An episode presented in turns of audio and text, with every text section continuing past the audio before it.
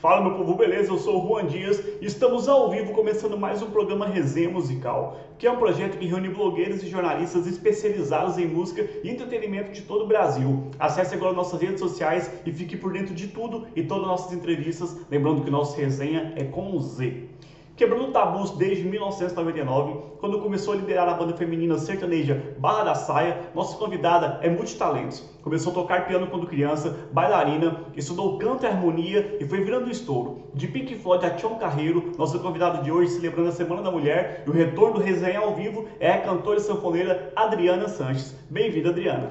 É, obrigada, gente, pelo convite. Obrigada Bom, obrigada a todo mundo, mas hoje com um carinho para as mulheres, porque nós estamos no mês das mulheres, nós temos grandes jornalistas aí, blogueiras do mundo sertanejo. Meninos também, sintam-se agraciados, mas parabéns, meninas, pelo mês de vocês, nosso mês. Prazer estar com vocês. A gente que agradece, você que, essa semana especial que trouxe você, você que é a mulher que representa muito bem o que é ser mulher, né? Porque faz várias coisas diferentes várias ações diferentes, canta, toca, vai no rock, ao sertanejo, dança, faz tudo. E como que é para você fazer isso tudo e estar tá parado em casa? Olha só, por incrível que pareça, é, eu acho que o, o dom do ser humano é se reinventar, né? E se adaptar.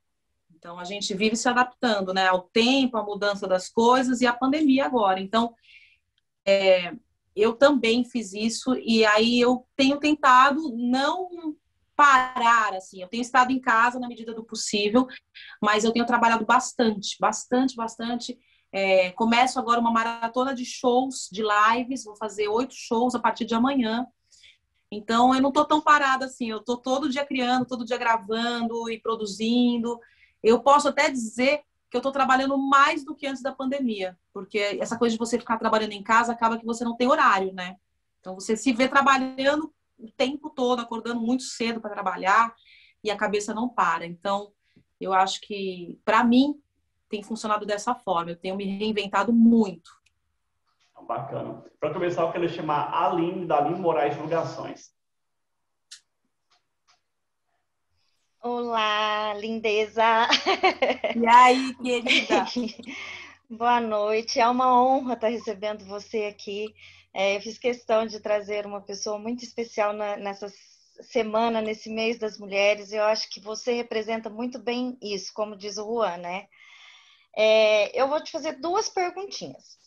Há mais de 20 anos, você quebrou o grande preconceito né, em mostrar que acordeon não é um instrumento só para homens. Qual a maior dificuldade que você enfrentou? Aí depois eu faço a outra. Tá. Eu acho que eu sei que todas as mulheres vão se reconhecer no que eu falo, que a gente tem lutado há muito tempo, né, pelo espaço, e isso é uma luta diária, constante, e, e principalmente no mercado da música, que é um mercado muito masculino, né, desde a parte técnica até a parte de produção, de jornalistas, de bandas, de artistas, isso vem mudando mas eu ainda acho, apesar de todo esse boom que se fala do feminejo, ainda acho que é muito pequeno perto do espaço que a gente tem que ocupar e perto da quantidade de profissionais competentes que existem no mercado. Então, quando eu comecei com essa coisa da banda feminina, numa pegada com personalidade, nesse mercado sertanejo que só tinha homem, tinha pouquíssimas mulheres, e tocando não tinha nenhuma, praticamente, é, eu ouvi todos os absurdos que vocês possam imaginar todos. Se tinha uma banda atrás da cortina tocando e a gente só dublava, se tocar, se tinha um, um sanfoneiro que tocava e eu estava dublando, se era mesmo eu que estava tocando. Ai, por que, que esse instrumento tão masculino? Nossa, você é tão delicadinha, tão pequenininha. Porque todo mundo que me vê na TV acha que eu sou super alta, mas eu sou baixinha. As pessoas, ah, como você é baixinha com essa sanfona, meu Deus, como que você aguenta? E eu acho que, assim, é, nós temos condições de força, de vontade, de talento para encarar qualquer coisa, desde dirigir um caminhão, fazer uma obra, tocar sanfona, cozinhar, o que quiser, né? Então, os, os, maiores preconceitos que eu, que eu enfrentei foram realmente dos homens do mercado da música, de radialistas, de empresários, que sempre veem a mulher como um, um produto sexual, então ele espera que antes da música venha o shortinho, que antes da música venha uma rebolada, que antes da música. Então, foi difícil fazer os contratantes entenderem que não, a gente não ia usar shortinho, que não, a gente não ia rebolar, que não, a gente não ia passar o final de semana na casa do contratante, em churrascos e jantares. É, então, acho que esse foi o, pior, o, o, o maior desafio, né? Tentar fazer eles entenderem que sim, somos mulheres, mas somos profissionais. A gente não está vendendo carne, a gente está vendendo música, a gente está vendendo arte. Hoje, eu acho que a gente não precisa mais provar isso, mas eu sei que as meninas que estão chegando ainda passam isso hoje. Então, a mentalidade do homem no mercado não mudou. É verdade. Ainda, ainda existe um preconceito grande, sim. Ainda existem muitas barreiras, sim, né, para serem quebradas. Muito, muitas. É. E outra coisa, como foi para você, né, é, fazer o projeto Salve Lua, que é lindo. Eu tenho o CD, o DVD eu tenho, eu acho lindo, em homenagem ao eterno Luiz Gonzaga. Uma mulher fazer essa homenagem, como que foi para você? Quando eu resolvi fazer um trabalho paralelo à Barra da Saia, que todo mundo, né, sempre me viu como Barra da Saia, e eu sou Barra da Saia totalmente, né? Assim, é um filho que eu amo demais. Mas surgiu a vontade de sentir aquele friozinho na barriga de novo, né? Porque a, a gente vai subindo um degrau, um degrau, um degrau, e chega um momento que a gente já fez tanta coisa e tantos desafios que a gente está meio no automático, né? Não tem público que faça a gente ficar com medo, não tem situação que faça a gente ficar com medo, porque a gente já está muito confortável naquela situação. E aí, quando eu quis fazer um projeto solo, um dos intuitos era esse, ter o desafio de ter que segurar a onda sozinha e ter que fazer aquela coisa girar sem ter o apoio de outras pessoas no palco. E aí, o que, que eu pensei? O que, que eu vou fazer? Poxa vida, eu não queria fazer nada que fosse similar à Barra da Saia. Eu não queria fazer nada no segmento sertanejo, porque eu já tinha a Barra da Saia. E, ao mesmo tempo, eu, como artista e como instrumentista, compositora, eu gosto de muitos tipos de música. Eu gosto da música sertaneja, da música caipira, mas eu gosto de rock, eu gosto de pop, eu gosto de música latina, eu gosto de muita coisa. E aí, Luiz Gonzaga é um artista que eu sempre escutei. E aí me veio a vontade de juntar o sertão do sertanejo nordestino com o sertão do sertanejo caipira. Eu falei, poxa, eu não vou fazer a música caipira, mas eu vou juntar todos os sertanejos, né? Que aí daqui até aqui. E aí eu fiz essa homenagem a Luiz Gonzaga, é, com um repertório que, que eu já, já tinha muito, muita bagagem emocional e gravei um CD que eu juntei muitas batidas eletrônicas com influências minhas também, com o shot, o baião, pus pedaleira na sanfona. E foi uma grande surpresa, porque eu fui recebida assim pelo público nordestino, né, que tinha um pouco de receio de mexer nessa obra e falar, pô, mas quem que é ela, afinal de contas? Ela nem é nordestina, vai tocar a obra de Luiz Gonzaga.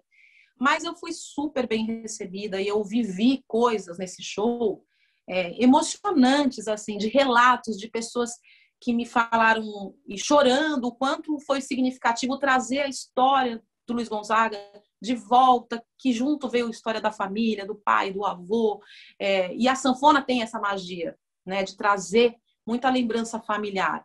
Então, é um projeto que muito me, me emocionou, me emociona, porque eu ainda faço esse show. Eu acho que é um show que eu não vou parar de fazer, porque tem muito repertório para mexer de Luiz Gonzaga. E, e foi realmente uma descoberta de uma outra Adriana artista, porque até então tinha a Adriana da Barra da Saia, Adriana Sanches que tocava ali, mas que estava sempre à volta com outras artistas. E no, no Salve Lua eu tive que ser a, a, única artista no palco, eu tive que ocupar o espaço, eu tive que dar conta do recado sozinha. Então, também foi uma descoberta de uma outra artista. Então, foi muito legal, assim, acho que foi um divisor de águas na minha carreira. Muito obrigada e sucesso. obrigada, Aline. Obrigada pelo convite. Adorei, viu? E admiro muito o seu trabalho, você sabe disso. Quero deixar aqui meu agradecimento público de todos os, os as matérias que você sempre fez a respeito do meu trabalho em toda a minha carreira. Você é uma grande parceira, então quero deixar minha gratidão aqui em público a você, viu? Eu que agradeço. Obrigado, Aline. Chama agora o Jean do J Barreto Eventos. Opa, estão chegando. Boa noite, Adriana. boa noite, colegas, boa noite, amigos. É, sou Jean Barretos, de Hortolândia, represento o site J Barretos Eventos. Adriana, é, eu gostaria de saber, no caso, você é uma cantora, uma sanfoneira de primeira linha aí, se você não fosse cantora ou mesmo tivesse a sanfona a seu lado, qual, qual profissão você escolheria? Gente, eu, eu sou tão multifunção na minha cabeça que eu tenho vontade de fazer várias coisas.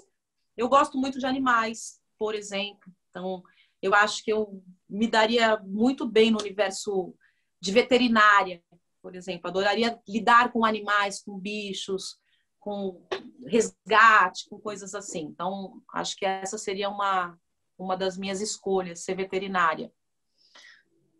É, eu fui bailarina, né? Eu dancei profissionalmente, eu fui primeira bailarina do Teatro Municipal de São Paulo, então a dança é uma das coisas que, assim, eu tive que abandonar por causa da música, porque a arte é um, uma coisa que você realmente precisa se dedicar muito. Não dá para você estar na música e estar na dança com a mesma dedicação. Então, se eu não estivesse tocando, muito provavelmente a bailarina estaria ativa com muita força.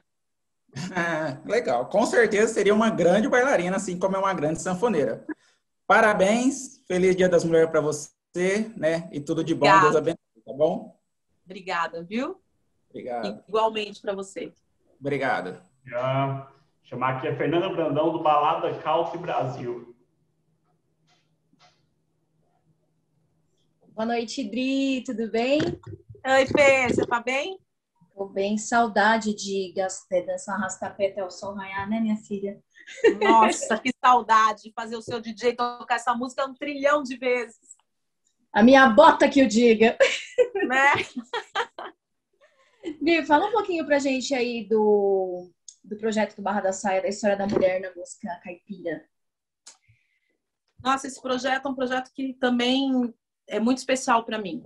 É, em 2017, eu comecei a, a, pesquisar muito sobre toda a trajetória da música sertaneja, o aparecimento da música sertaneja, como que ela nasceu e qual o papel da mulher nessa, nessa história.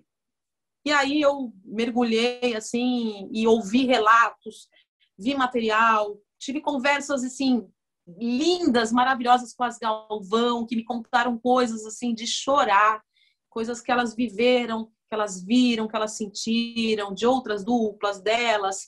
E aí eu fui costurando essa história e montei um show que chamou a história, que chama a História da Mulher na Música Caipira, onde a gente costurou com músicas, histórias e relatos é, na, no telão das mulheres mesmo falando das dificuldades que elas passaram. E aí eu, eu aprendi muita coisa e volto a dizer que a gente fala, né, que nossa, a mulher está no sertanejo hoje está com tudo. Na verdade, a mulher sempre que esteve no sertanejo sempre esteve com tudo, porque é, elas sempre existiram, elas sempre estiveram aí. A verdade é que o espaço nunca foi tão amplo para elas, mas elas estavam ali o tempo todo. Se você voltar lá, na história, a gente tinha muitas mulheres. Tinha irmãs Castro, irmãs Barbosa, irmãs Galvão, do Siriema, as duplas mistas como Cascatinhana, do Guarujá, um monte de artistas. É, mas a verdade é que as mulheres sempre tinham um espaço menor. É, eu nessa história, nessa trajetória toda de estudar, eu aprendi que a música sertaneja, ela começou, os primeiros, os primeiros relatos em 1910. E a mulher só pôde pisar na música sertaneja em 1940. Então, de 1910 até 1940, a mulher era proibida nas rodas de viola, nas rodas de catira, nos shows.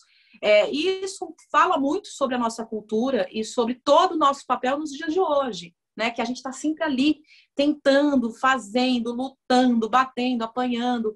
É, e as mulheres daquela época, da década de 40, elas eram vistas como prostitutas, é, como mulheres da vida. As Galvão tiveram sorte no sentido de que elas eram crianças, então elas foram poupadas um pouco da maldade. Mas as mulheres que eram adultas, como a própria Inesita, é, passaram muito perrengue, assim, passaram muita coisa e nunca conseguiram é, ganhar proporcionalmente aos homens. Elas sempre ganharam menos, mesmo com tiragens de disco, a conta delas era sempre menor, mesmo que elas vendessem mais, porque nunca uma mulher podia vender mais que um homem. Então, é, esse show para mim é muito significativo, não só de música, mas quanto de história mesmo e o quanto a gente tem que vigiar o momento para não relaxar no sentido de falar, não, agora tá bom, porque hoje tem mulher no sertanejo. Não tem, não. Proporcionalmente aos homens, a gente, a gente ainda está num número reduzido e tem muita mulher. As pessoas às vezes falam, ah, mas é que tem poucas sanfoneiras, né? Tem poucas não sei o quê. Não, tem muito de tudo. A gente só não consegue o mesmo espaço que os homens. E é por isso que sempre nos meus trabalhos, eu estou sempre tentando abrir caminho para as meninas, sempre trago meninas para gravar coisas comigo, sempre ajudo aí no programa de TV, mais do que eu ajudo os homens, porque eu acho que eles já têm ajuda de outras pessoas. Então, sempre que eu tenho que prestigiar alguém, eu prestigio uma mulher. E a gente acompanha muito isso no, no The Voice, por exemplo, né? Agora nesse The Voice mais se vê mulheres de 70, 80 anos que nunca tiveram oportunidade de mostrar. Obrigada, viu, Dri? Obrigada, Fê. E Adriana, você falando dessa questão da quantidade de mulheres que tem, a gente sabe que tem no mercado e que acaba que não aparecem tanto, o que, você acha que falta, assim, que, que pode ser feito para conseguir pôr mais? Eu acho que a gente teria, eu, que fazer uma revolução mesmo, sabe, no mercado, em toda, em todas as, as esferas, começando das rádios, por exemplo, né? Eu acho que a gente tem uma uma política de rádio que, que voltou muito para um assunto que é muito polêmico, que é o jabá, né? É, e que isso já faz com que muitos artistas não tenham acesso à rádio. Né? Então, cada cidade que tem artistas maravilhosos, eu que sempre viajei muito, a gente vê em cada show que a gente faz a quantidade de artistas incríveis que cada cidade tem. É, e que sobe no palco e canta com a competência de um profissional. Né? E eu vejo nessas cidades que eu passo muitas meninas, muitas duplas, e eu ouço às vezes de, de artistas que falam para mim que abandonaram, que desistiram porque não conseguem. Não conseguem um empresário, não conseguem um divulgador não tem dinheiro para pagar uma assessoria de imprensa. É, eu acho que, assim, primeiro, para a gente conseguir mudar isso, a gente precisa fazer uma cadeia é, de mulheres unidas. Primeira coisa. É, realmente, é, a gente se unir em os, todas as esferas, desde produção, desde técnica, assessoras, é, é, jornalistas, artistas, músicas, instrumentistas que não são artistas, mas estão ali na banda de apoio, se juntar e começar a se prestigiar, se fortalecer quanto quanto classe mesmo, sabe? É, porque quando a gente, quando eu falo para vocês que assim, eu prestigio o trabalho de mulheres, eu divulgo o trabalho de mulheres, eu abro caminho para mulheres, assim, tem várias meninas que eu fiz a ponte para vários programas de TV toda vez que eu vou no programa da Mariângela Lazan, ela sempre fala: pô, eu tô aqui graças a você, porque foi você que me trouxe. Porque toda mulher que me procura e pede ajuda, é, eu tento ajudar. Eu tento abrir um caminho, eu tento fazer com que ela chegue num programa de TV. Então, acho que para a gente mudar isso, a gente realmente precisa fazer uma cadeia de mulheres que se ajudem e se fortaleçam. Porque a gente não pode esperar isso dos homens. Os homens não vão fazer essa panelinha com a gente, porque isso é cultural. Desde criança, a gente foi educado a meninos brincam com meninos, meninas brincam com meninas, é, meninas são frágeis, meninos são fortes, meninas brincam com boneca, meninos com carrinho, e na verdade não tem isso. Todo mundo brinca de tudo, todo mundo faz tudo, todo mundo pode tudo. E a gente tem que mudar essa mentalidade. E vai começar com as mulheres se unindo, se fortalecendo e quebrando todos esses tabus. Vamos criar um movimento aí, um projeto para você ser presidente desse esquema aí, que eu acho que eu sei que tem que fazer isso. eu sou muito. Ah, veja bem, eu não sou contra os homens, não. Pelo contrário, eu, eu sou muito muito aberta também a ajudar as pessoas que vêm me, me pedir ajuda, mas eu acho que os homens têm sempre mais facilidade. Porque eu vou até dar um exemplo tonto, assim, no sertanejo vocês sabem como as coisas funcionam. Aí você pega um investidor. O investidor vai pegar a dupla sertaneja vai levar para onde? Primeiro lugar que o cara leva para fazer festa, pro puteiro. Não é? Mas aí o cara fala assim: ah, eu não vou empresariar a cantora porque eu não vou poder levar ela no puteiro. Ah, eu não vou poder ir lá pescar com um monte de mulher porque a menina vai falar comigo. Tem, tem essa coisa de que mulher é difícil de trabalhar, mulher é problema, mas não é, gente. Gente é problema. Tem gente que é problemática, tem gente que não é, tem gente que tem talento, tem gente que não tem. Então é isso que a gente tem que mudar. É, acho que tem muita mulher ali que é muito mais fácil de lidar que muito homem, com certeza. Né? Ah, se eu contasse tudo que eu já vi. Vixe. Vou chamar aqui o Júlio Vitor do Sonho Sertanejo. Boa noite, Adriana. Tudo bem com você? Boa noite. Tô bem. E você? Melhor agora, velho. Eu sou o Júlio Vitor do Sonho Sertanejo. Eu sou aqui de BH e eu já quero abusar um cadinho de você e pedir uma Ai, mas eu adoro, eu adoro esse seu sotaquinho. Ah, é? Gosta desse jeitinho de falar? Meio cantado? Meio cantadinho, assim, faz uma coisinha mais bonitinha. Ah, então aproveita que a gente está falando um sotaque mais cantado e dá uma palhinha pra gente de Não Vou Perdoar, pode ser? Ai, caramba! Vamos lá, eu vou fazer, vou fazer um, um refrãozinho. Vocês vão começar a me pegar umas ondas, mas vamos lá. Que eu tô com, tô com uma assistência aqui. Ah. Então, que essa música? É minha, tá, gente?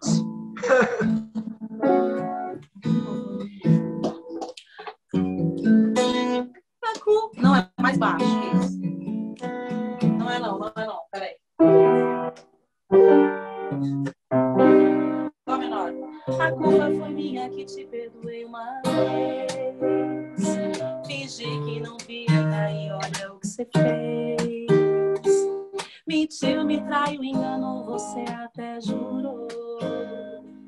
Agora chorando implora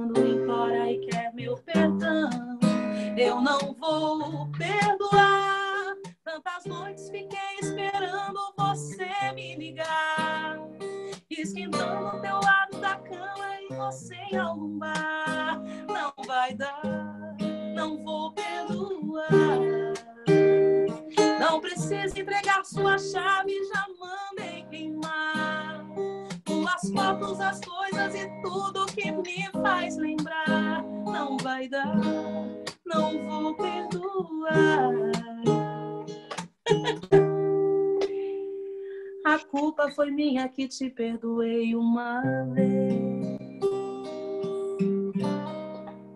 Show de bola, viu? Oh, eu adoro esse tipo de música que aborda temas mais sérios assim, é, que eu acho importante demais o artista falar disso, que a gente sabe o poder que a música tem em influenciar tanto atitudes das pessoas.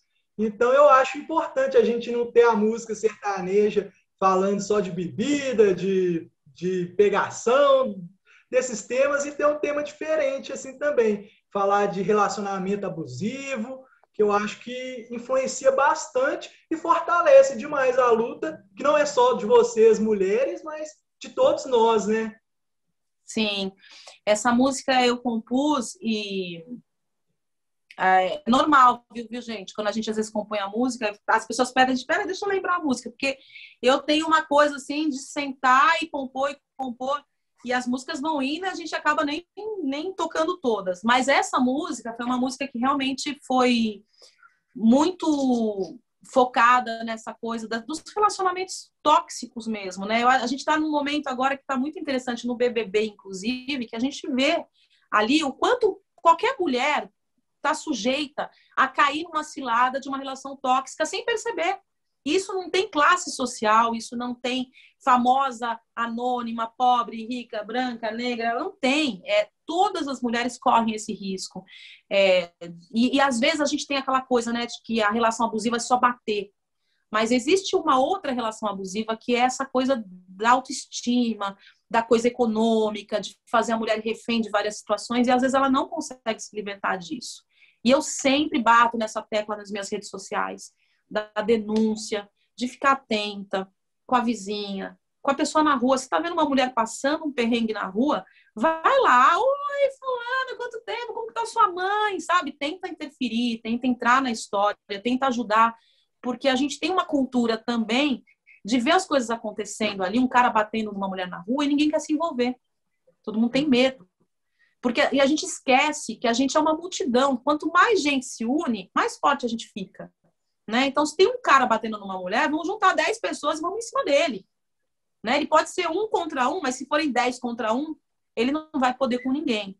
Então, eu sempre faço essa campanha na minha rede social, nas da Barra da Saia. A Barra da Saia sempre fala nos shows denuncie 180, liguem, briga de marido e mulher, se mete a colher, se mete a mão nele se depender da coisa. se for de outra coisa, a gente ainda mete a mão no cara. Mas aqui, então, é, como você é uma mulher de muita representatividade, eu tenho uma curiosidade sobre o termo feminejo. O que, que você acha do termo feminejo? O, tipo assim, termo é, nunca é novidade no sertanejo quando surge algum estilo, alguma vertente nova no sertanejo, a gente querer classificar. Igual o Tunique Tinoco mesmo era uma dupla caipira, Tião Carreiro e Pardinho, que se espelharam neles, eram denominados como dupla sertaneja. Titãozinho Chororó já veio com o sertanejo é, romântico. Milionários é Rico, que se espelhava é, na música mexicana, até certo ponto, tinha uma galera que acusava de nem sertanejo ser. Depois veio sertanejo universitário, que, igual eu falei, é, a maioria dos temas é pegação, é, bebida, e agora o feminejo, que tem muitas características. Não quer dizer que agora que veio o feminejo, que agora que está tendo mulher no sertanejo. Mulher no sertanejo sempre teve. Inesita Barroso, Irmãs Galvão, Roberta Miranda. Só que a diferença é que antigamente é, tinha uma aqui fazia sucesso, passava um tempo para ter outra, passava mais um tempo para ter outra, e agora não, agora a gente está tendo essa mulherada toda aí falando de vários temas, não está querendo, que antigamente era aquela mulher é, que tem que ser delicada, que tem que ser é, mais recatada, agora não, falando de todos os temas, inclusive é, relacionamento abusivo. Então, eu queria saber de você sobre o termo, o termo feminejo. O que, que você acha desse termo? Olha só, é... uma das coisas que eu aprendi, né, com o tempo, é que às vezes a gente não sabe tudo, né? Não, não, não tem a razão de tudo. Eu, particularmente, não gosto desse termo. Eu não gosto do feminejo. É... Eu acho que as mulheres é, são mais do que isso. Mas eu entendo que as pessoas precisam classificar o movimento, como classificam o sertanejo universitário, como classificam é, outras coisas na música. Eu, particularmente, não gosto. Eu acho que a mulher tá ali e ela tá na música, né? Mas eu respeito. Não é o fato de eu não gostar. Eu não adoto para mim no movimento ah, feminejo, feminejo. Como eu também não gosto da palavra empoderamento, né? Quando fala empoderamento feminino, eu sempre parto do princípio que a mulher é o único ser, né, na nossa na nossa raça que gera vida. Então, você imagina como que você vai empoderar uma pessoa que dá a vida. Ela já tem o poder máximo, né? Então, empoderamento é para homem, para mulher ela já é a dona do poder, é a dona da porra toda para mim, não tem outra coisa para falar. Então, feminejo eu acho que é pequeno porque a mulher representa na música, mas eu respeito o termo. Entendi. Muito obrigado, viu? Obrigada a você. Valeu, Júlio. Chamar Fran do portal Sofreneja. Boa noite, resenha. Boa noite, Adriana. Tudo bem? Boa noite, querida. Você tá bem? Tô bem, graças a Deus. Eu sou a Fran, do Portal Sofrenejo de Barueri, São Paulo. E, primeiramente, já quero desejar um feliz Dia das Mulheres, não só para você, mas para todas as mulheres aqui do Resenha, porque a gente tem realmente uma luta muito importante por aí e que deve sim ser reconhecido e é um merecimento enorme para a gente, graças a Deus. É isso aí. É, eu estava vendo sobre um pouquinho sobre sua história e eu vi que a partir de amanhã é, você vai fazer oito transmissões de um espetáculo totalmente autoral e digital e que vai levar a cultura brasileira e regional. Então, é através de vários toques de sanfona, de várias regiões do, do país. Eu queria saber de você, como surgiu esse projeto maravilhoso? É, eu sempre tento juntar nas minhas meus projetos algo além do entretenimento, porque eu acho que a, a música ela é entretenimento sim, ela tá lá no rodeio, ela tá na festa agropecuária, ela tá no show, no teatro, ela tá entretendo as pessoas e animando e trazendo festa, mas eu sempre tento juntar essa festa cultura, educação. Eu sempre tento ter um a mais, como o show da história da mulher na música caipira, o Salve Lua e toda a trajetória da Barra da Saia. E eu queria muito realizar esse show e surgiu a oportunidade da Lei Aldir Blanc, né, que é uma lei que veio através de um edital. É, foi uma luta. Eu tenho muito engajamento também nas, nas ações culturais, né? Eu sou uma artista que tem, tento estar acompanhando o que está acontecendo, saber quais as coisas que a gente pode fazer. Então, eu participei ativamente da, da Lei Aldir Blanc, tive reuniões é, para que a gente conseguisse liberar aquela verba que estava parada no Fundo de Cultura, que era uma verba que não podia ir para a saúde, para o Covid, para a educação, é uma verba que ficava parada, a gente conseguiu liberar essa verba e ela virou Legal. editais no Brasil inteiro. É, tanto editais municipais como estaduais. E eu tive, fui contemplada com o estadual, através da Lei Aldir Blanc. Então, eu vou realizar esses shows. E aí eu quis, novamente, abordar um assunto que é muito corriqueiro na minha vida como sanfoneira, que são as perguntas das curiosidades que as pessoas querem saber sobre o instrumento. Ah, o que esses botões fazem? Ah, mas como que é? É sanfona? Mas é acordeon? Mas é gaita? Que instrumento que é esse? Como que é? Mas tem diferença? Aí eu falei, poxa, então eu vou aproveitar essa oportunidade para mostrar um pouco do que, que é a sanfona e o que ela faz. Porque a gente tem um, a sanfona é um instrumento que ela está em todo o Brasil. E em cada lugar do Brasil ela tem um sotaque diferente. Então, no Nordeste, ela toca o forró. Em Minas Gerais, ela, além do sertanejo, ela também participa da folia de reis. É, a gente tem no Rio Grande do Sul a vaneira. No Mato Grosso do Sul, a gente tem o chamamé. Na região sudeste, a gente tem a festa junina, com os arrastapés, a gente tem a música caipira. Então, é um instrumento de vários sotaques.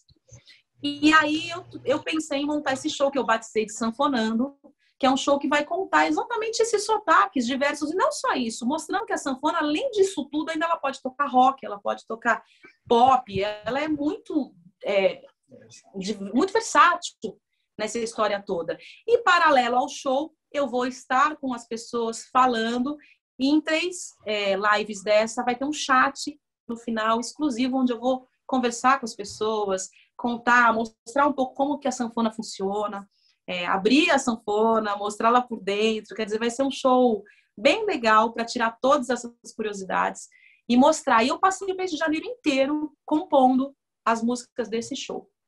Então, ela tem uma boa parte, 80% delas são inéditas, e os outros 20% são músicas que eu já gravei na minha carreira solo e com a Barra da Saia. Que maravilhoso. Na verdade, então, a sanfona é como se fosse mulher, né? Mil funções. Total. É a sanfona, exatamente. Falou tudo. A sanfona é como uma mulher, ela é multifunção, faz tudo, é dali para tudo que precisar. Falou bem. E ela traz alegria para todo mundo ainda. É isso aí. Muito sucesso para você, viu, Adriana? Obrigada, Fran. Grande beijo. Você também. Beijo. Obrigada. Obrigado, Fran. Vou chamar agora o Gabriel Montresol no TV Os Miol do Brasil. Quem vai fazer a pergunta é a Fernanda. Gabriel não pôde vir com probleminha de saúde, mas ele me mandou a pergunta. Ele é da TV Brasil e ele é do interior de São Paulo, acho que é de Dracena. É, Estou perguntando aqui, você teve decisões difíceis no Revelação Sertaneja. Como foi para você ser jurada de um programa de calouros para novas revelações da música? Foi muito legal. É, eu acho que foi uma descoberta também, um aprendizado muito grande, porque a gente julgar é muito difícil, né, gente? Porque o que, que a gente pode julgar numa pessoa? Na verdade, julgar é o gosto, né? Não tem o certo e o errado, não tem o melhor e o pior. Tem o gosto de cada pessoa que está ali julgando, e é lógico que a gente é, tem um olhar técnico também de quem está mais afinado, quem está mais preparado, quem tem uma performance melhor, quem está mais maduro mas é, é inevitável quando você está ali julgando, você se, se olhar também e ver tudo que você cometeu de erros ali nos, nos participantes que estão ali, quando eles erram, de você falar, puxa, eu já fiz isso. Puxa vida, olha só, eu também já cometi esse equívoco na minha carreira, porque às vezes a gente está preparado na hora H, fica nervoso, o nervosismo derruba. Às vezes é um repertório mal escolhido, o candidato é maravilhoso, mas escolhe a música errada. E aí a gente começa a refletir a respeito das nossas escolhas também, né? De escolhas de repertório, de é, atitudes ali, porque ali na, na, no programa tinha um momento em que os competidores tinham que compartilhar é, um, um momento da competição, onde eles tinham que cantar juntos. E aí você vê ali a dificuldade que alguns têm de dividir o momento e a facilidade que outros têm de compartilhar o mesmo momento. E aí você também se olha. Eu sempre tenho esse olhar de ficar tentando ver onde que eu errei também, onde que eu acertei, o que eu estou fazendo bem, o que eu estou errando. Então, para mim foi muito legal é, poder dividir a minha experiência com eles, poder ajudar, treinar, é, orientar. Mas também foi muito legal para mim, como artista, me enxergar e entender os erros que a gente comete, os acertos, corrigir o que a gente está fazendo de errado e reforçar o que a gente está acertando. Então foi uma troca muito legal. Foram dois anos muito legais. Agora vai mudar o programa, virou Revelações Brasil. É, e também em virtude da minha agenda de shows que eles iam começar a gravar, não tinha como a gente estar tá nessa nova temporada, mas vai ser maravilhoso. Então eu convido todo mundo para assistir. Agora a Taeme, tá a Adriana Ribeiro, da rapaziada, e a Amanda, que é uma apresentadora maravilhosa. Então, assistam, que com certeza vai ser um programa lindo. Então, valeu, Fê. O Gabriel com a gente que hoje. Abraço para o Gabriel. Chamar aqui a Daniela do portal Danizita News. Boa noite, Adriana. Boa noite a todo mundo que está acompanhando. Eu sou a Daniela do Danizita News de Ribeirão Preto. Tudo bem? Tudo bom? Tá joia. Eu queria que você falasse um pouquinho do and Roll, que teve indicação para o Grêmio Latino e também teve a premiação como CD independente. Como foi receber essa not essas notícias, né? Gente, eu vou contar, eu já contei umas poucas vezes essa história, mas vou contar para vocês aqui agora a indicação do Rock and Roll. O Rock and Roll, ele desde que a Barra da Saia começou, tinha essa coisa, né, da gente fazer a música caipira, mas como sempre teve guitarra, e quando a banda começou, o country estava no Brasil, assim, chegando com tudo, aquela coisa da Xanaia, as comitivas, Art Brooks, todo mundo de chapéu, você ia nas baladas, assim, todo mundo dançando igualzinho, uma coisa louca, assim. Seu DJ, a gente tocando, que já vinha com aquela pegada de violino, guitarra. Então, a gente sempre teve essa coisa de juntar a música caipira, a tradição, mas já com uma pegada do, do rock and roll. E aí, brincadeira vai, brincadeira vem. Um dia eu falei, poxa, isso daqui não é rock and roll, isso daqui é rock and roll. E aí, pô, rock and roll, gente, que legal. Então, o que a gente faz é rock and roll. Porque naquela época não tinha ninguém que fazia o som que a gente fazia. Tinha quem fazia um sertanejo é, de um jeito, tinha quem fazia uma coisa mais tradicional, mas como a gente fazia, não tinha ninguém. Então, a gente falou, beleza, então o nosso show e o nosso som é o rock and roll. Quando a gente achou o termo, a gente já tinha gravado o primeiro CD que tinha seu DJ, a gente ia começar a gravar o segundo CD. Eu falei, bom, então ele vai chamar Rock and Roll. Beleza? Beleza. Gravamos o CD, tá, lançamos o CD. E um dia eu estava no estúdio, que a gente gravou o, o CD. Não sei que eu estava lá fazendo alguma coisa, gravando algum clipe com eles, alguma coisa da barra. E aí eu peguei uma revistinha é, eu não sei se era show business, era aquela revista da show business, a sucesso. E aí eu comecei a olhar assim, e lá tinha uma relação do Grammy, dos indicados ao Grammy. Eu comecei a olhar, olhar, e comecei a olhar de curiosa quem estava indicado ao Grammy, porque ninguém avisou a gente. Aí comecei a olhar, ai, que legal, que legal, esse aqui. Aí cheguei no. É, a nossa categoria era, de, era regional, música brasileira regional. E nessa leva, era tudo que era regional para eles: era calypso, era sertanejo. Então entrava um monte de artista. Aí eu olho ali, tava Calypso, tava não sei quem, não sei quem, não sei quem. Aí tava Rock and Roll.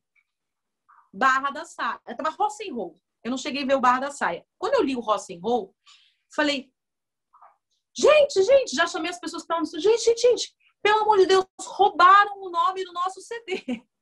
Porque eu não achava que era gente. Eu falei, gente, roubaram o nome do nosso CD. Tá aqui, Roll. Eu comecei a olhar, falei, cara, and Roll, Barra da Saia. Eu falei, não, não é possível ser a gente indicado o Grammy Latino, não, não é possível. Aí eu comecei a mostrar para todo mundo, não, mas são vocês, são vocês. Aí foi caindo a ficha e realmente era a gente. Então, assim, a indicação foi tão cacetada, porque a gente não esperava, ninguém avisou. Aí eu saí ligando para as meninas, gente, a gente foi indicado o Grammy Latino, pô, que legal, né? A gente não ganhou é, o Grammy naquele ano, era quem ganhou, eu não me lembro, acho que foi Chitãozinho Chororó, Alexandre Pires, não me lembro, mas tinha bastante gente nessa categoria, não só os sertanejos.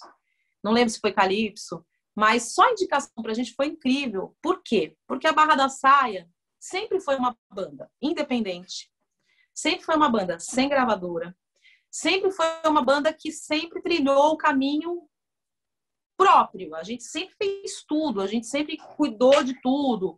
O escritório sempre foi é, gerido por mim, por, pelo Bosco, que sempre fez a direção musical da banda. Então, tudo que a gente fez era sempre a gente fazendo.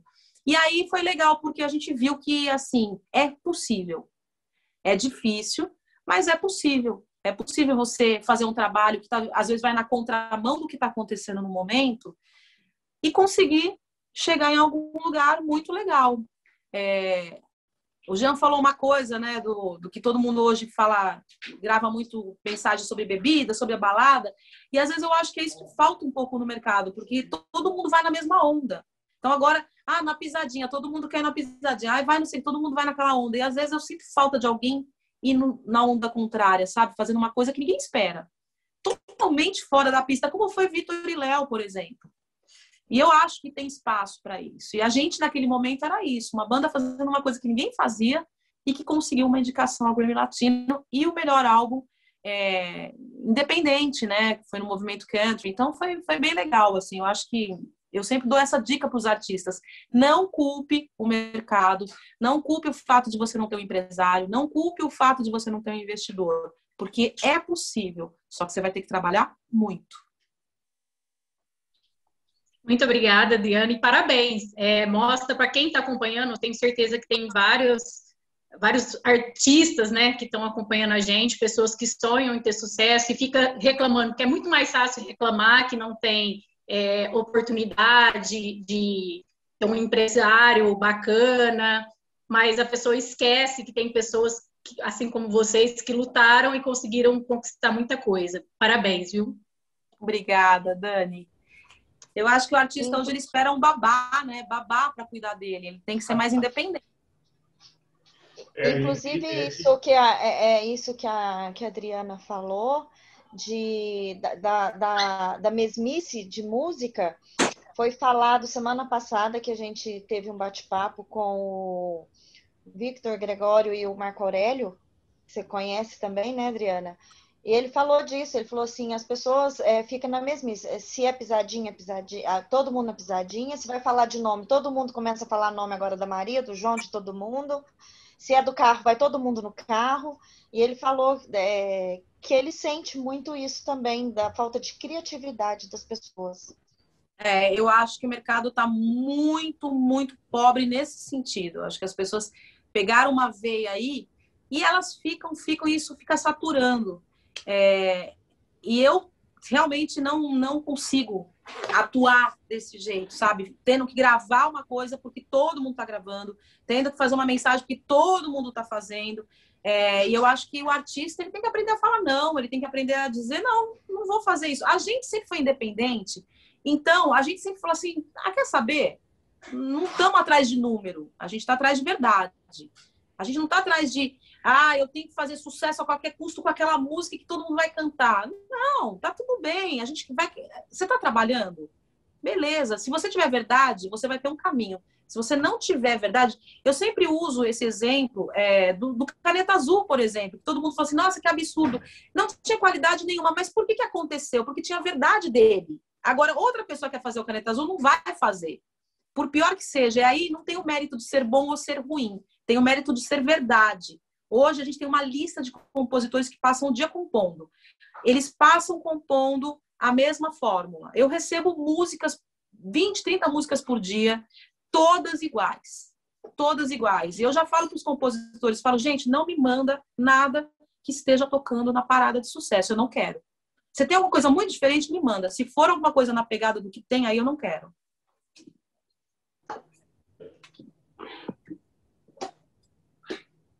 Beleza, Dani, certo. Muito obrigado. Quero chamar a Fernanda de novo, que ela vai perguntar aqui para Carla Monteiro, do portal Guia Gerais. Todo Fernanda tá com tudo, hein? cansa de ver minha cara nesse resenha. Agora eu vou representar a Carla, que é do Guias Gerais, lá de BH, de Minas. Ela quer que você fale um pouquinho dessa sua quarentena criativa, porque você não parou, né, mulher? Não. Vocês estão preparados? Gente, olha, foi tanta coisa que eu fiz e estou fazendo. Ah, bom, vou fazer agora esses shows e desses shows depois vão sair, vai sair o CD, né? O CD e o, o streaming disso tudo que a gente vai subir para o Spotify, Deezer e tudo mais, Deezer da minha querida Polly. E, e a gente saiu gravando toda essa obra. Fora isso, eu criei nessa quarentena uma personagem infantil chamada Adrianinha.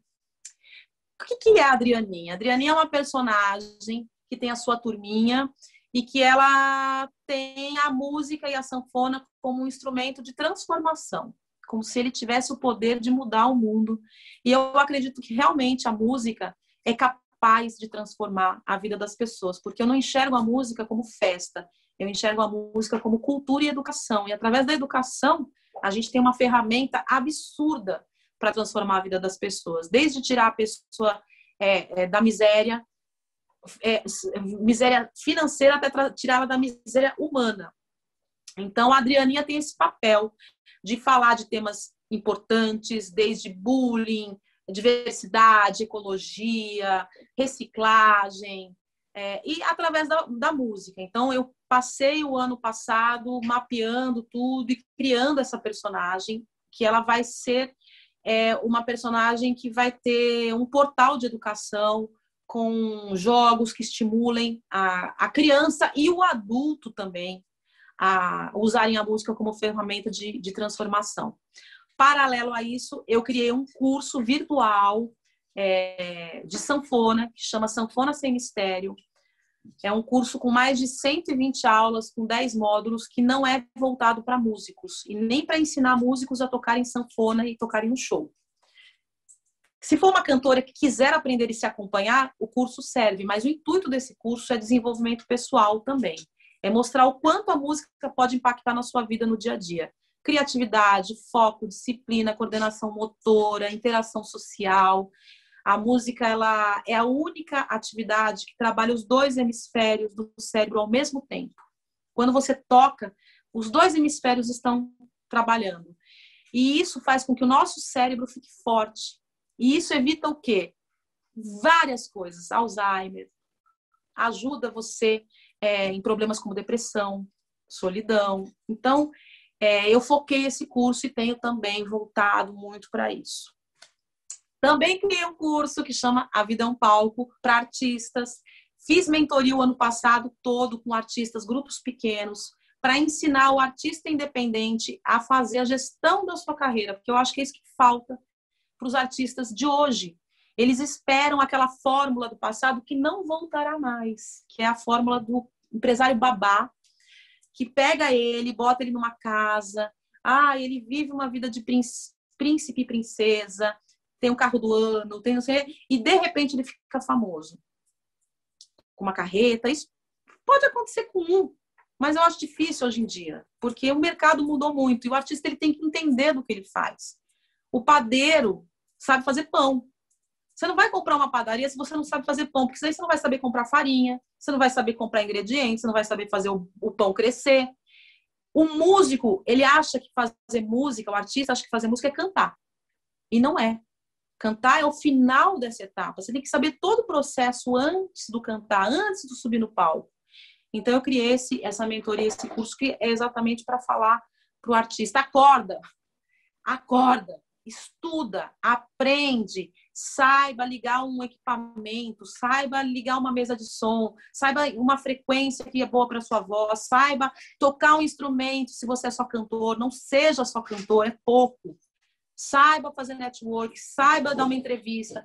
Eu vejo muita gente boa despreparada. E o mercado não dá tempo para você aprender, porque todo dia aparece alguém.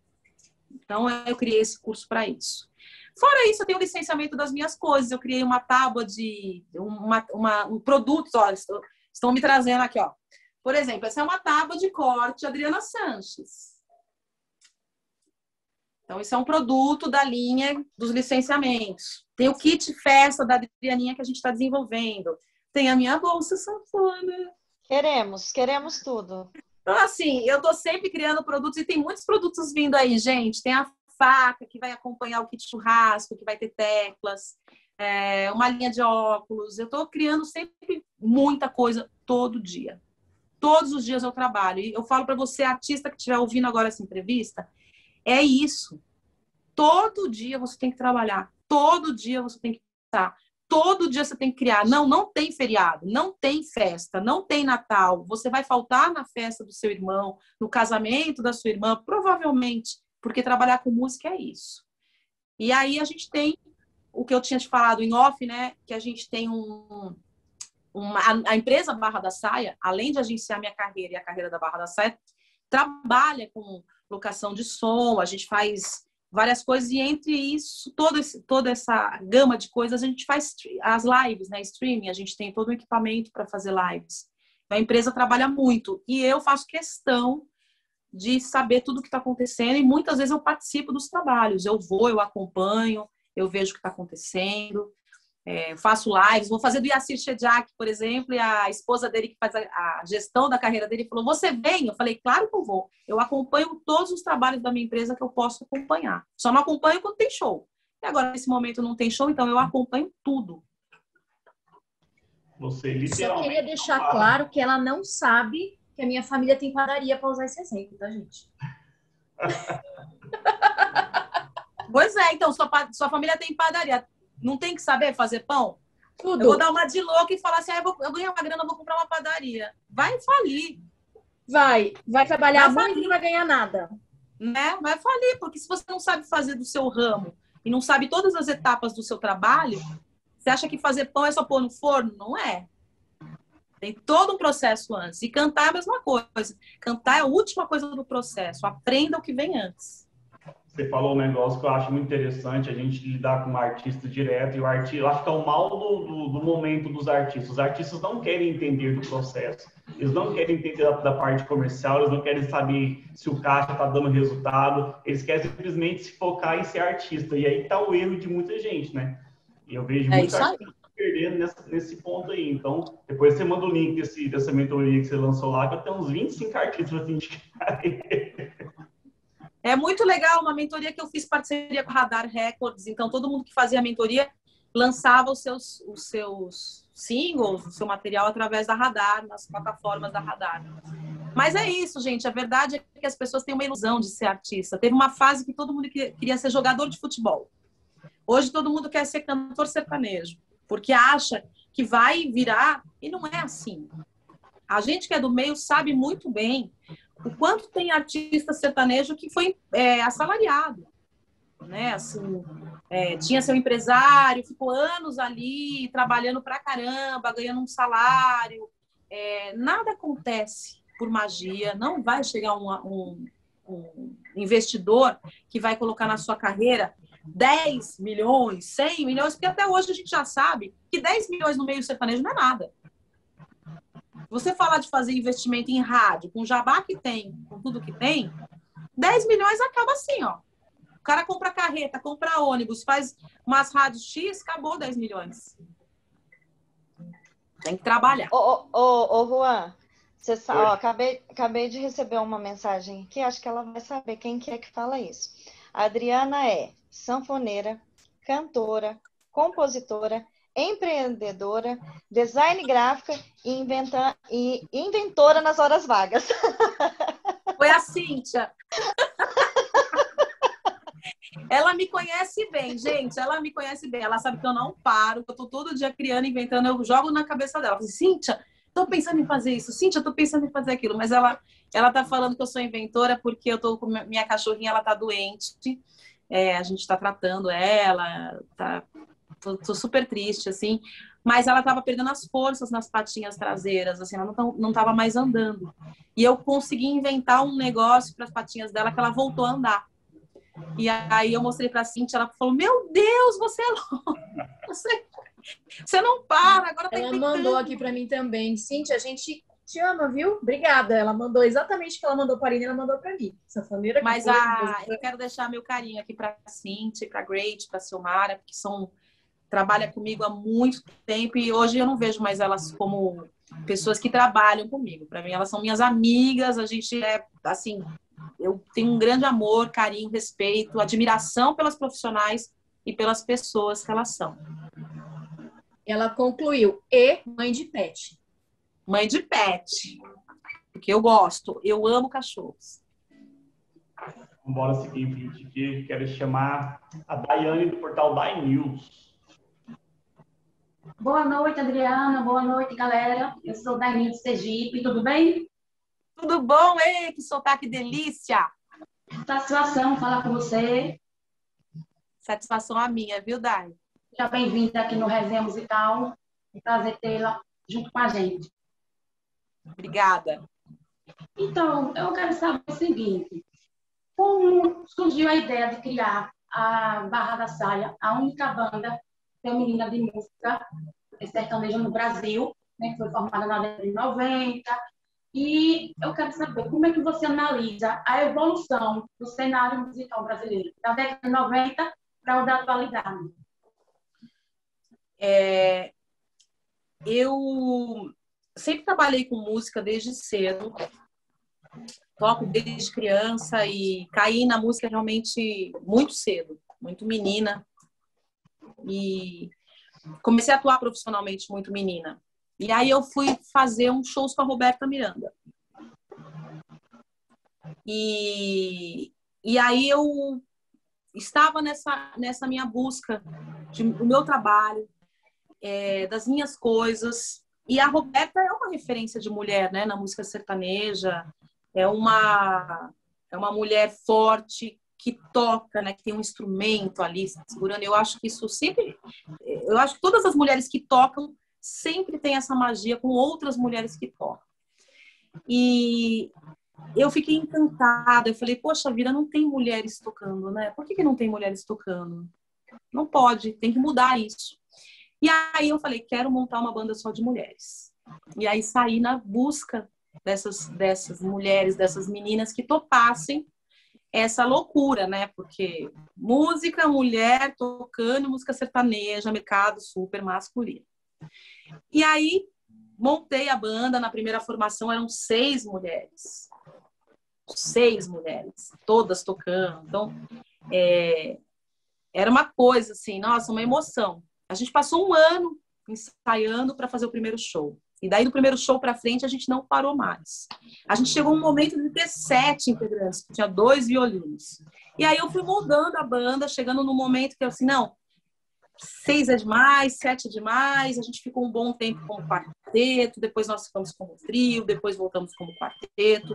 Hoje nós temos duas artistas na linha de frente, mas continuamos tendo as duas meninas acompanhando nos shows, em algumas coisas de TV.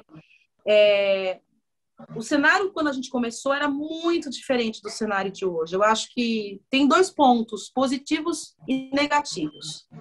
Quando a gente começou, é, não existia a, a internet tão forte, no sentido de democratizar a música, de fazer a música chegar em qualquer lugar, é, como chega hoje né? Não existia Spotify, Deezer, Napster, nada disso. Hoje, no celular, a pessoa ouve todas as músicas do mundo. YouTube não era como era hoje.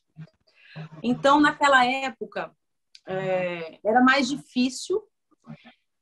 E o movimento musical, ele era mais fechado, porque como não tinha tanta informação vinda de outros lugares, é, a música sertaneja ela tinha um tipo de, de sotaque. Hoje, eu acho que a internet é muito forte. Então, ela democratizou muito a música e, consequentemente, fez com que outros movimentos fossem absorvidos pela música sertaneja e vice-versa, como, por exemplo, a pisadinha, que não é um som típico da música sertaneja, caipira, mas que vem através da influência, o Wesley Safadão, o axenejo, todas essas coisas que foram acontecendo. Ah, eu acho que isso empobreceu um pouco. Por outro lado, democratizou mais a música. Então, isso eu acho positivo. E eu sempre falo para as pessoas que eu vejo, às vezes, reclamando: ah, porque a música é isso, música é aquilo. Eu acho que hoje a gente tem a, a, o poder da escolha. Então, se você não gosta de um negócio, você tem ali uma infinidade de outras coisas para você escolher e gostar. Né? Eu sempre falo para pessoa, não fale mal do trabalho do outro, simplesmente não escute, vá ouvir o que você gosta.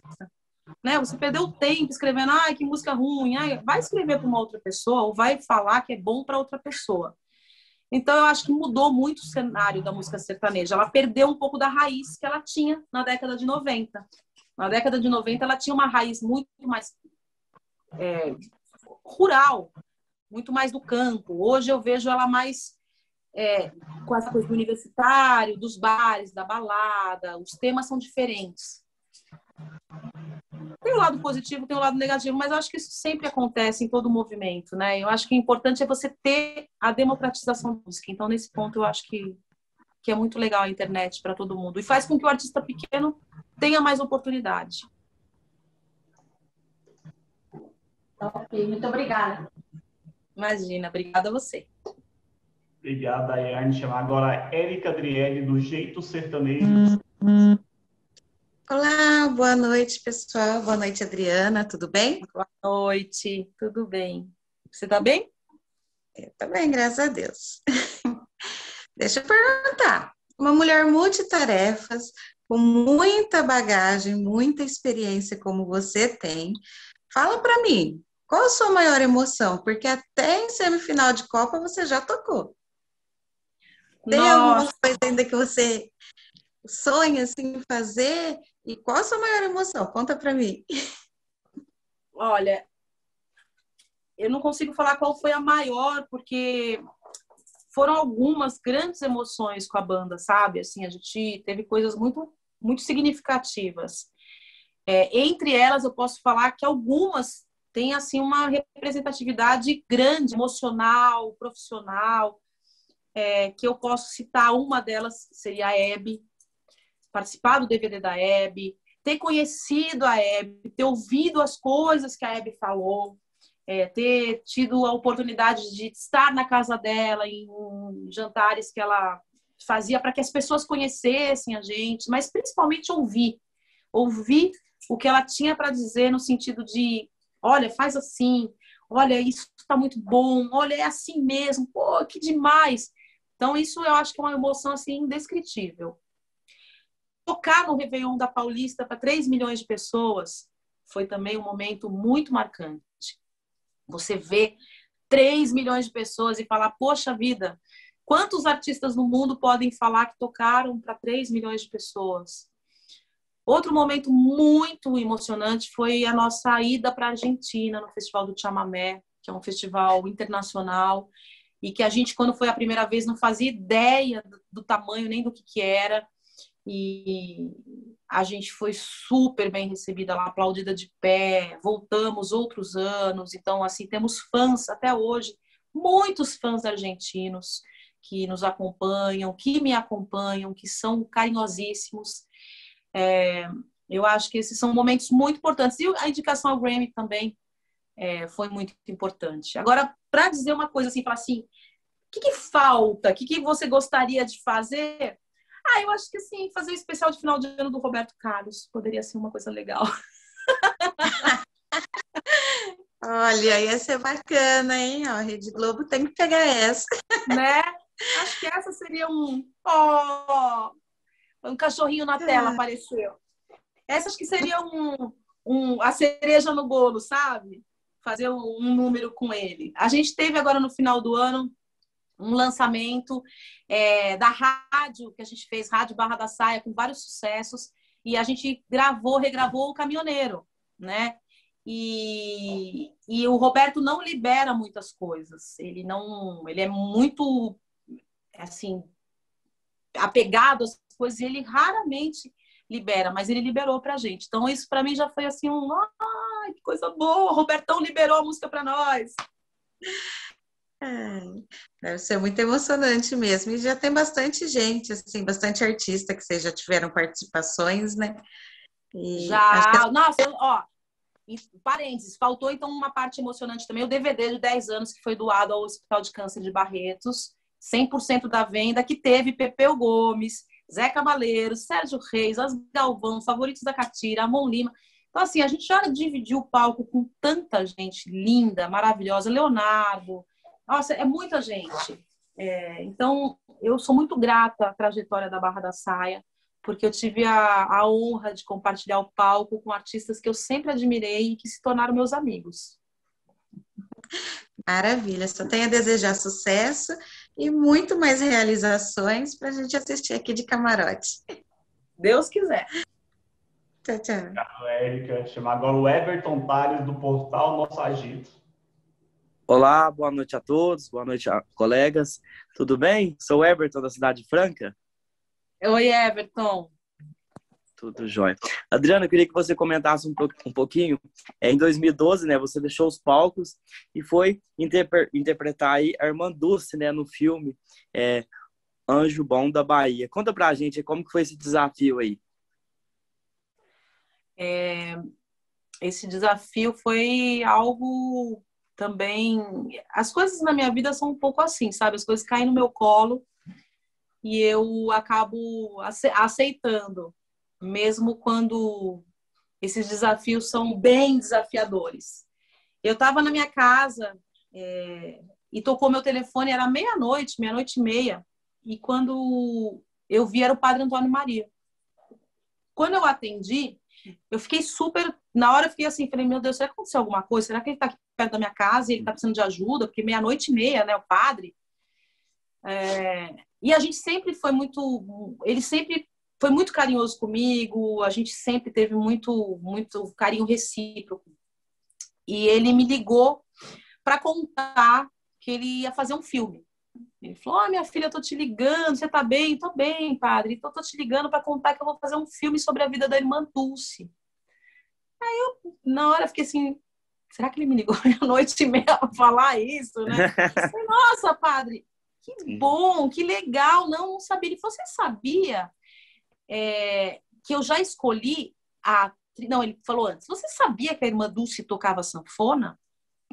Eu falei, nossa, padre, não sabia. Eu realmente não sabia disso. É, pois é, ela tocava sanfona. Que demais, padre. Nossa, eu não sabia. Ele falou, e sabia que eu já escolhi a atriz que vai fazer o papel da irmã Dulce? Eu falei, é mesmo, padre? Quem vai fazer? Ele falou, você. Uhum. Aí eu falei, mas padre, eu não sou atriz. Ele falou, agora é. E quem então, conhece o padre Antônio Maria sabe que ele é assim mesmo. Ele é, ele é desse jeito. Agora é. A gente vai gravar o filme, tá bom? Então, é, fique esperando aí que eu vou te falar quando que a gente vai começar a gravar. E é assim que foi. Eu fui, ele marcou comigo, a gente foi, a Adriana Araújo, que fazia as coisas dele, é, uma diretora que faz muitas coisas dele, da carreira dele. Nós fomos para para um convento que ele tem aqui no Vale. E lá nós começamos já a fazer as primeiras cenas, que foi um clipe da música, é, de uma música que ele cantava para a irmã Dulce. E aí ele me contou a história que ele tinha vivido, convivido com ela e prometido um filme sobre a vida dela e que ele ia realizar essa, essa empreitada. Então, nós gravamos no, no convento que ele tem também no Nordeste, no Alagoas, fomos para lá. Foi onde a gente fez as cenas que seriam da Bahia, né? Que, que seria o que ela viveu lá, a gente gravou no Alagoas. E lá, já na primeira experiência que eu tive, é, ele separou a roupa que ela tinha, que ela usava, e ele me deu para vestir essa roupa. Eu não sabia nem como colocava aquelas coisas todas. As freiras vieram me ensinar. E aí é muito, muito louco, né? Porque a gente está acostumado com essa coisa da maquiagem, de tudo. Então, assim, era tudo sem maquiagem. Tudo, tudo um, eu coloquei a roupa. Nova, né? Pois é, e aí eu coloquei a roupa e a gente estava num convento dele onde tinha um papagaio que era da irmã Dulce que estava com ele. E aí eu pus a roupa lá, o hábito, né? E fui para uma fui para um lugar é, onde estava esse papagaio, por acaso. Aí ele falou para mim, minha filha, cuidado com esse papagaio porque ele é muito agressivo. Ele sai mordendo, mordendo todo mundo e bicando todo mundo. Não fica muito perto dele. Na hora que ele falou isso, esse papagaio veio voando e parou aqui, ó, no meu ombro e ficou encostando. Ele achou que era, que era a irmã Doce. E aí o padre ficou impressionadíssimo. Ele falou: Minha filha, ele, é, ele não vai com ninguém. Ele não vai com ninguém. Isso é um sinal. E eu tenho fotos com esse papagaio no meu ombro, eu fazendo carinho nele, e ele super dócil comigo. E aí foi toda essa, essa história do filme. Toda vez que eu punha o hábito, o padre ficava assim, falava, nossa, minha filha, eu tô vendo a irmã Dulce, tô vendo. Teve cenas que eu, que eu gravei, que no final da cena eu olhei e ele tava chorando, assim. Ele falou, nossa, foi exatamente do jeito que eu vi. Foi exatamente do jeito que foi. Então foi muito legal, assim. Primeiro que foi muito legal a confiança dele de me convidar para uma coisa tão grandiosa, né? Responsabilidade Segundo, imensa, né? Nossa, segundo uhum. para a responsabilidade, né, da personagem que não era a amiga da amiga da amiga da amiga da irmã Dulce, né? Era tipo, era a irmã Dulce. E, e foi muito legal também para eu entender que a gente, que nós todos somos capazes de fazer tudo que a gente se propõe a fazer. Mesmo quando a gente não sabe, a gente aprende. É mais uma experiência muito legal. É, agora eu queria só citar dois pontos aí que você tinha comentado antes da, de cantar na Avenida Paulista para basicamente 3 milhões de pessoas.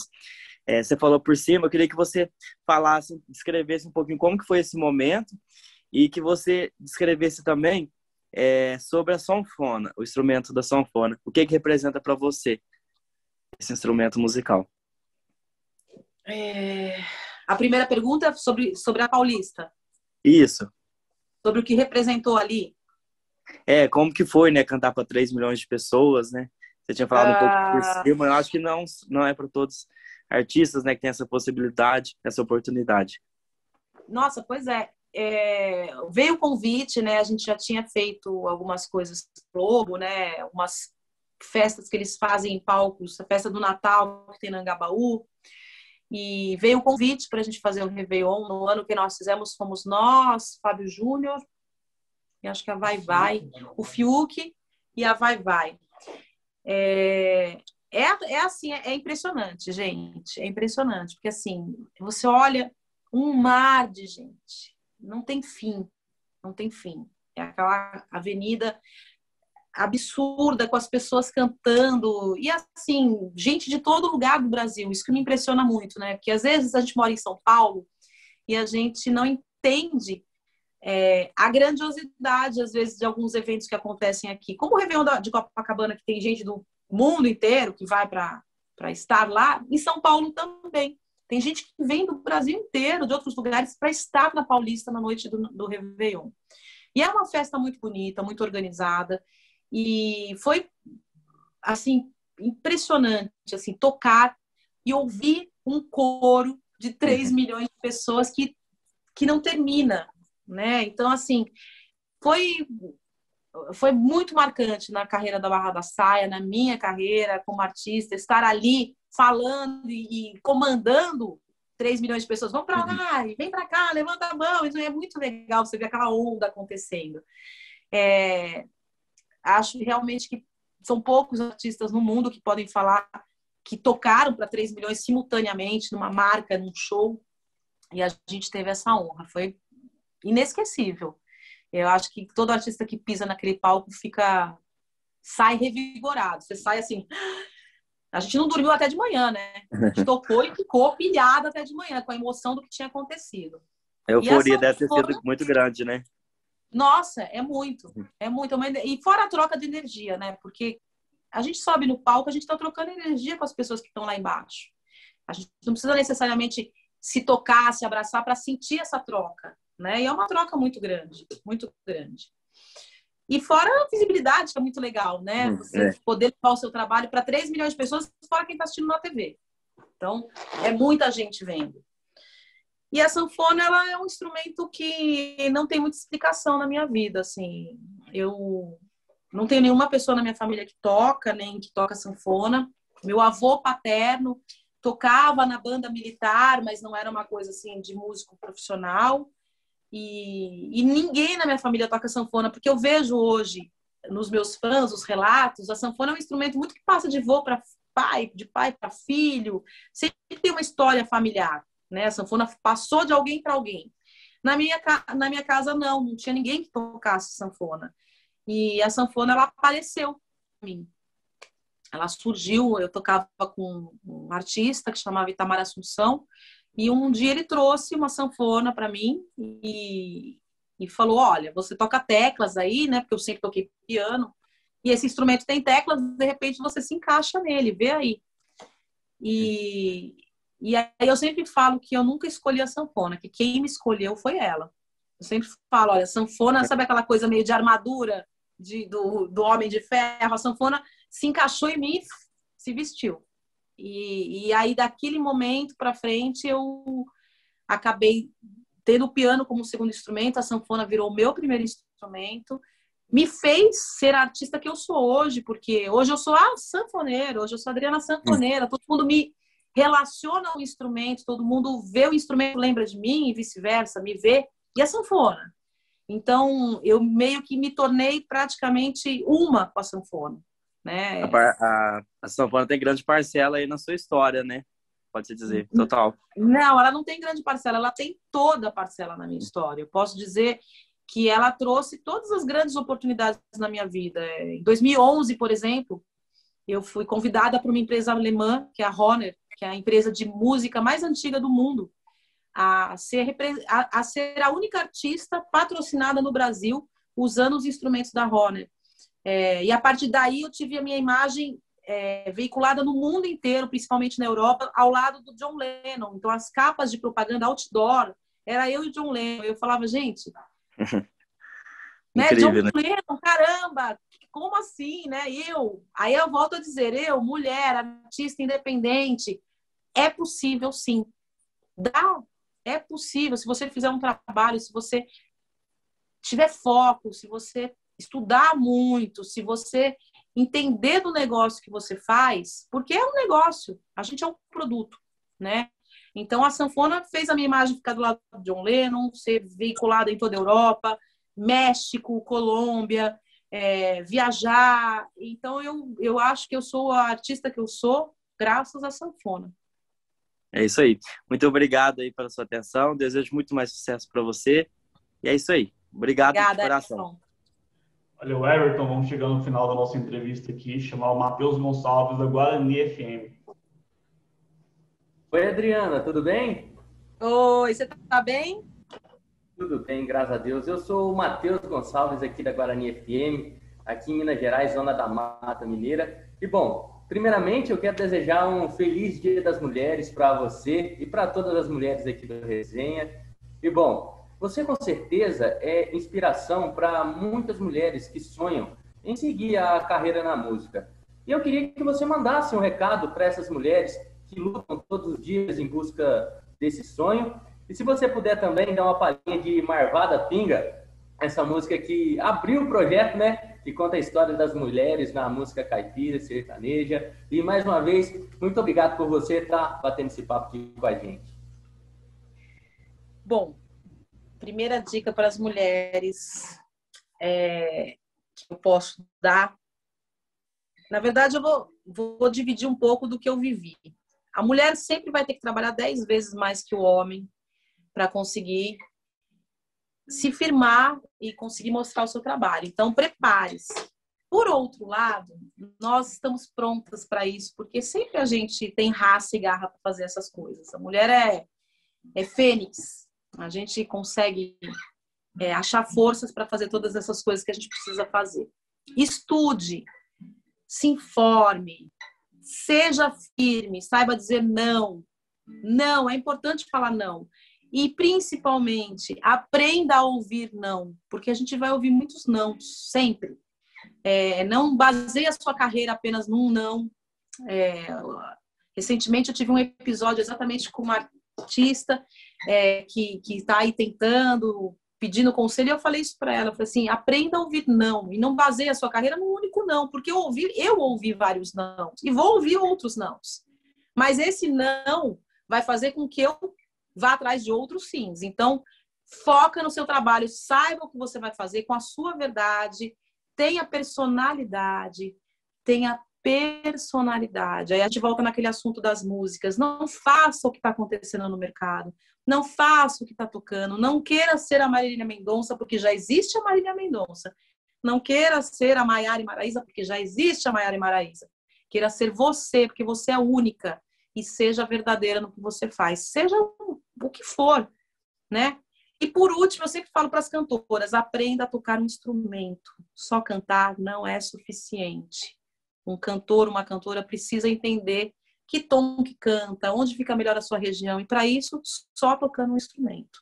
Então, estude, estude, porque tem. E outra coisa, gente, tem muito material hoje em dia, tá? YouTube, internet, está lotado de coisa aí para você aprender. Então, não é desculpa falar que não tem dinheiro porque não está trabalhando. Tem muito conteúdo de graça. Aqui, resenha musical mesmo, sempre traz profissionais de todos os ramos para falar e você vai ter muita dica aí do conteúdo deles. Estou errado, gente? Tá certíssimo. Né? Então é isso aí. E, e, se você puder dar uma palhinha pra gente. Fazer a Marvada Pinga, uma música gravada em 1953, gravada por Inesita Barroso. E aí eu volto só para lembrar que na década de 50, uma mulher falar sobre pinga e falar que vai beber, que marido nenhum vai mandar nela, era muito, era muito moderno, gente. Muito moderno.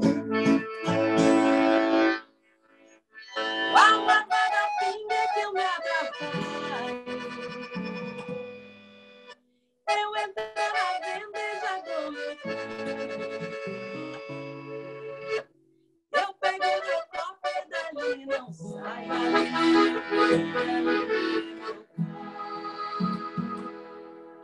Só pra carregar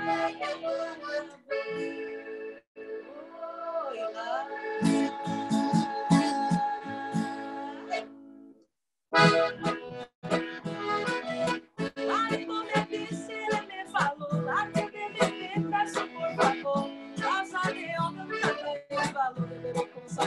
Bye.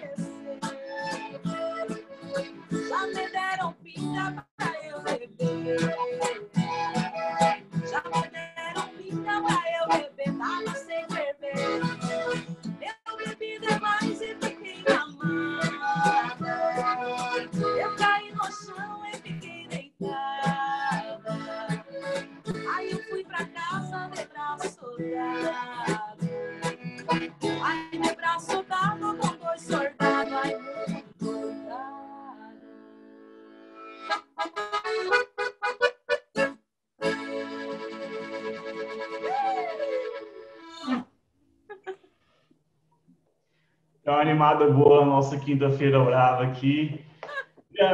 Chegamos ao fim. Eu acho que a gente abordou vários temas e conversas interessantes aqui, além de expor um pouco o que é o seu projeto também, quem é você, porque Às vezes a gente nem consegue também saber tudo que você faz, porque chegou tanta informação para a gente aqui que a gente até se surpreende com a pessoa. Então, muito obrigado, boa sorte em todos os seus projetos e espero que tenham gostado da entrevista. Quer falar alguma coisa? Eu que agradeço. Quero convidar todos vocês para esses shows que eu farei, então, é, nas redes sociais da Barra da Saia e nas minhas. É, o show será dia 12, 13 e 14, 17, 18, 19, 20 e 21. Então, todos estão convidados. É o show Sanfonando, onde eu vou tocar músicas autorais com os toques da sanfona do Brasil. E quero agradecer o convite de vocês, dizer que foi uma delícia, adorei as perguntas. E é isso. Um grande beijo para quem estava ligado aí na gente. E só quem quiser saber dos horários, vai nas redes sociais, na Barra da Saia, nas minhas, que vocês saberão. Você que está em casa vendo a gente pelo Facebook e pelo YouTube ficou até o final agora, muito obrigado. Semana que vem tem mais entrevista aqui no Resenha Musical. Galera todo do Resenha, abraço para vocês, boa noite. Até mais, gente, semana que vem. Tem que fazer a fotinho. Ah, Vai falar isso, o print. Ela faz pipoca também, viu, gente? Faz pipoca também. É, Adriana, a gente sempre faz uma foto no final. Embora. Fazer o material depois. Deixa eu só abrir aqui para a gente fazer, só um minutinho.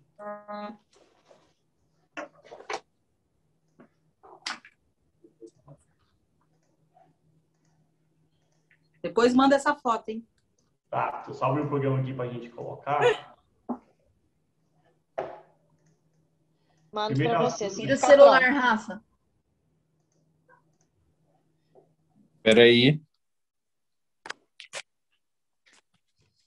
Aí.